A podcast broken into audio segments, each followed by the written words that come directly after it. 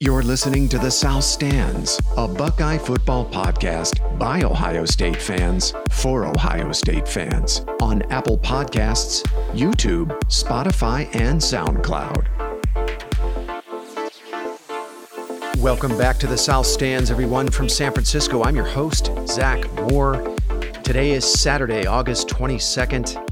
I'm here to spend a little time with you today to recap and react to the developments in and around Ohio State football and college football over the last few days. First, judging by all the hashtag fire Kevin Warren and boycott the Big Ten Network tweets in my feed, I can see many of you are still inconsolably pissed off. I can see some fans are still circulating the link to the Justin Fields petition that went around last week. I can see there's now a new Fire Kevin Warren petition that's making the rounds on Twitter. Many Ohio State fan sites and local sports radio personalities in Columbus continue to throw red meat to angry fans and contribute to the vitriol on social media. Man, it sucks to be this upset about anything for this long. And I certainly hope all Ohio State fans who are having trouble moving on right now can find a little peace at some point soon. God bless. Look, I've been an Ohio State fan for 40 years. I'm a proud graduate of The Ohio State University. My parents went there, my little sister went there. I grew up in Columbus. I've been rooting for the Buckeyes since 1981. I'm very disappointed too. And look, I, I, guess you need to do what you need to do to feel better. For me, that's accepting the circumstances and looking to what comes next, which appears to be a winter or a spring season, which to me sounds Really interesting, really exciting. We know Ryan Day gave us a preview of what that might look like in his press conference last week. Uh, Day is promoting the concept of a winter season starting in early January and ending in February. I think that sounds very interesting, very exciting, especially if we can get all five Power 5 conferences to buy into that. Now I know that's that's a big wish, that's a big if, but we'll see. Since last Saturday, we've had four major universities North Carolina, NC State, Michigan State, and Notre Dame all very quickly change course from in person classes to remote learning.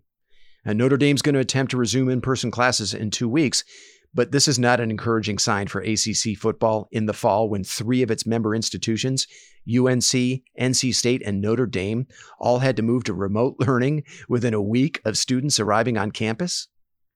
Wow. Yesterday, the University of Alabama announced a 14 day ban on student events outside of classroom instruction as kind of a proactive measure to mitigate the spread of the virus. Alabama President Stuart Bell told students he is, quote, deeply disappointed that coronavirus guidelines are not being followed by each and every member of our student body, end quote. Obviously, some major concerns around student behavior at Alabama. We'll see how things play out on these campuses. I certainly hope nobody gets seriously ill or worse. And if UNC, NC State, Notre Dame, and Alabama can get their students to cooperate so that they can play football this fall, hey, more power to them. Good luck with that. Earlier this week, we finally heard from Big Ten Commissioner Kevin Warren.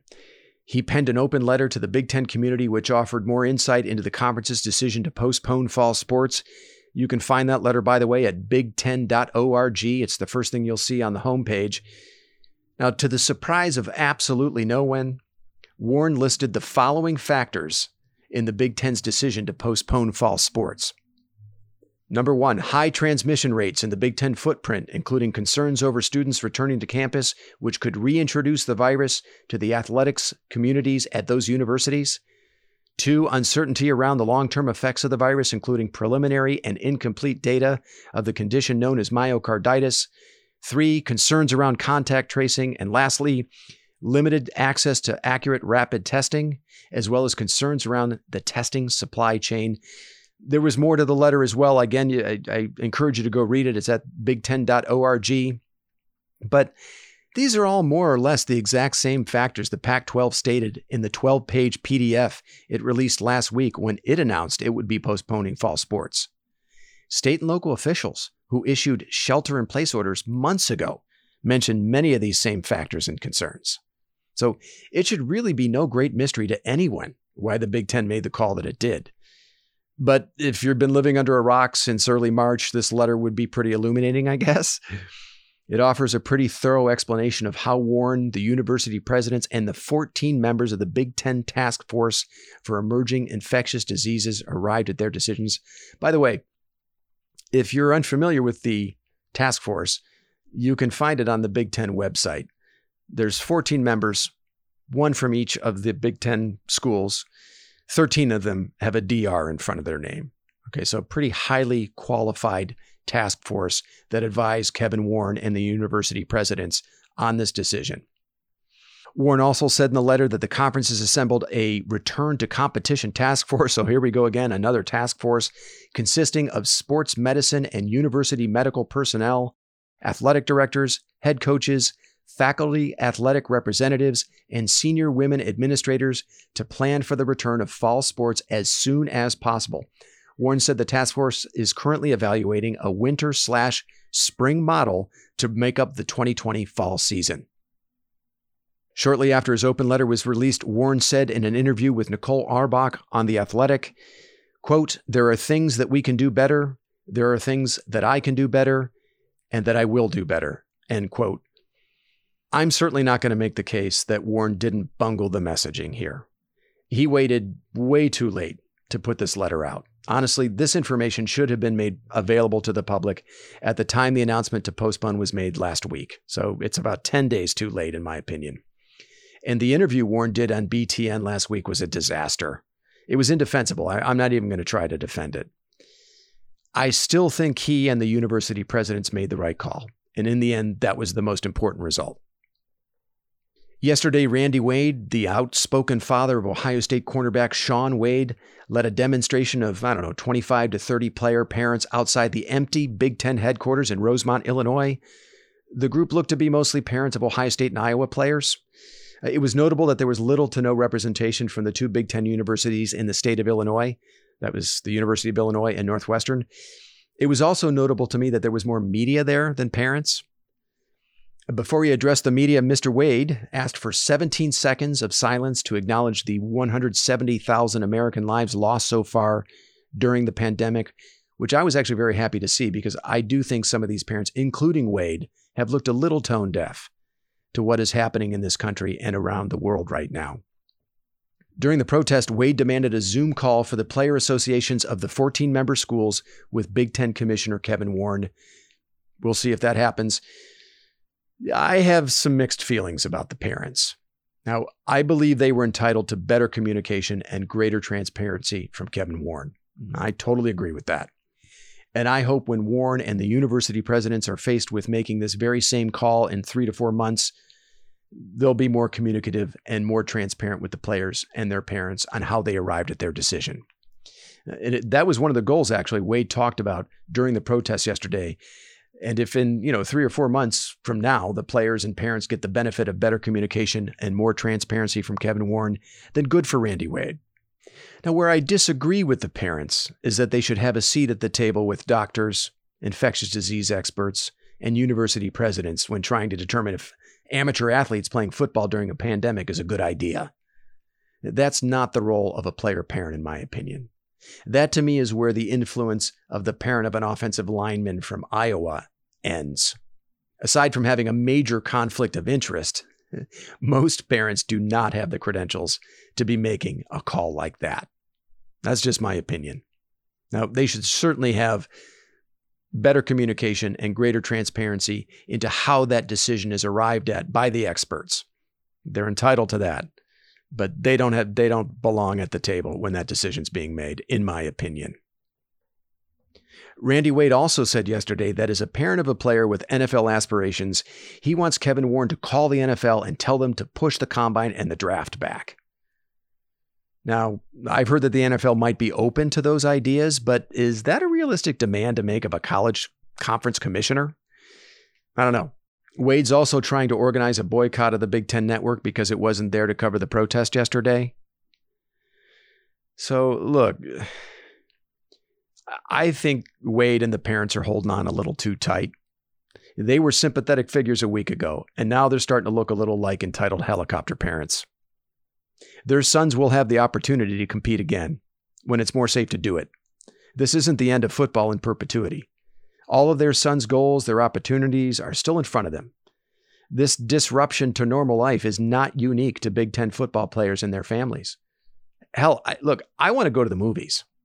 I want to have a normal dining experience at a restaurant with my wife. I'd like to go get a haircut at a barber shop. I want to be able to get on a bus or a subway here in San Francisco, but I can't because many of those lines have been discontinued for safety reasons. I've been doing my job from my dining room table for the last five months. That's getting a little old. Just ask my wife. My wife's business, which she spent the last 10 years building, has taken a major hit because of this pandemic. And you know what? My wife and I, we're the lucky ones because it could be so much worse for us.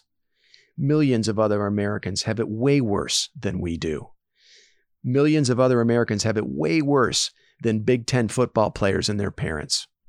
I think it's important for all of us to remember that. The latest straw that desperate Ohio State fans are grasping at is an interview with a Dr. David Bruce in the Chattanooga Times Free Press by Stephen Hargis. Dr. Bruce specializes in pediatric sports medicine, and as Hargis writes, is, quote, unwavering in his belief that the risks to young people by not allowing them to play far outweighs those attached to the coronavirus, end quote. Now, this piece was geared more toward athletes at the prep level than college, but some Ohio State fans are trying to use it as an argument for playing football this fall.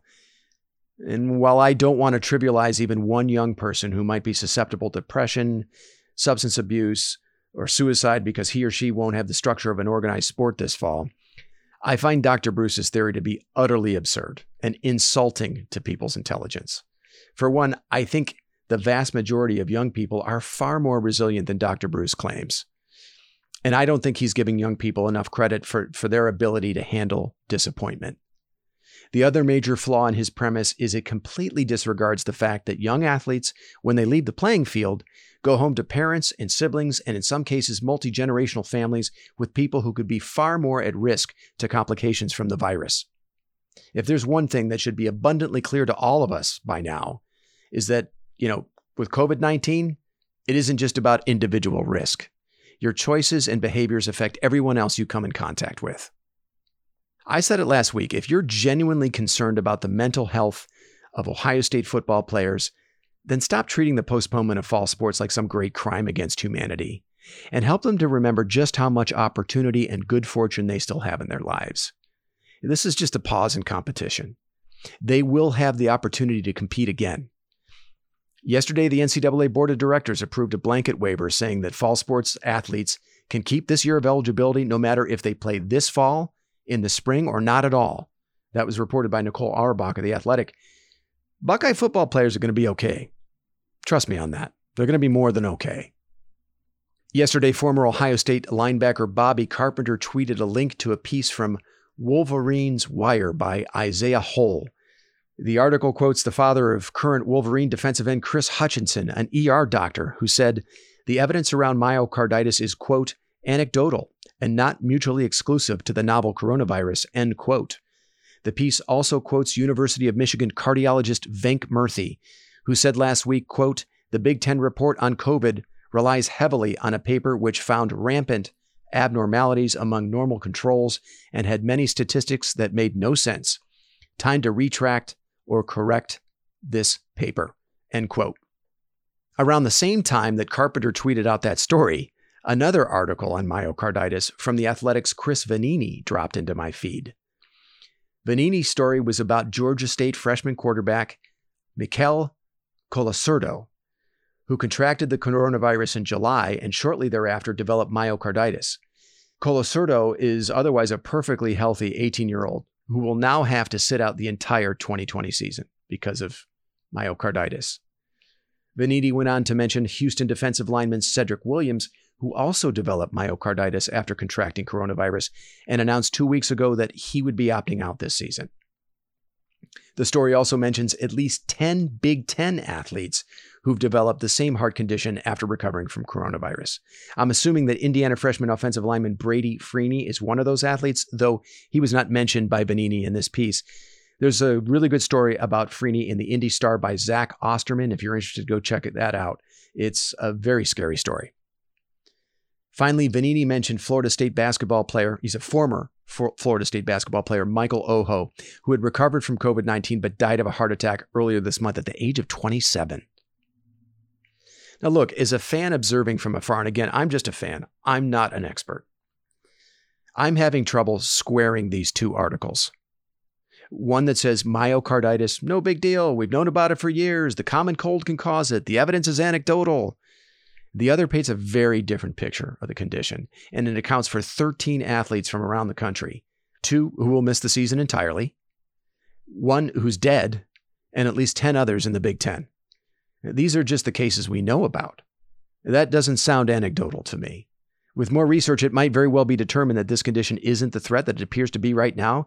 But until then, it makes total sense that the Big Ten is treating myocarditis as a serious threat.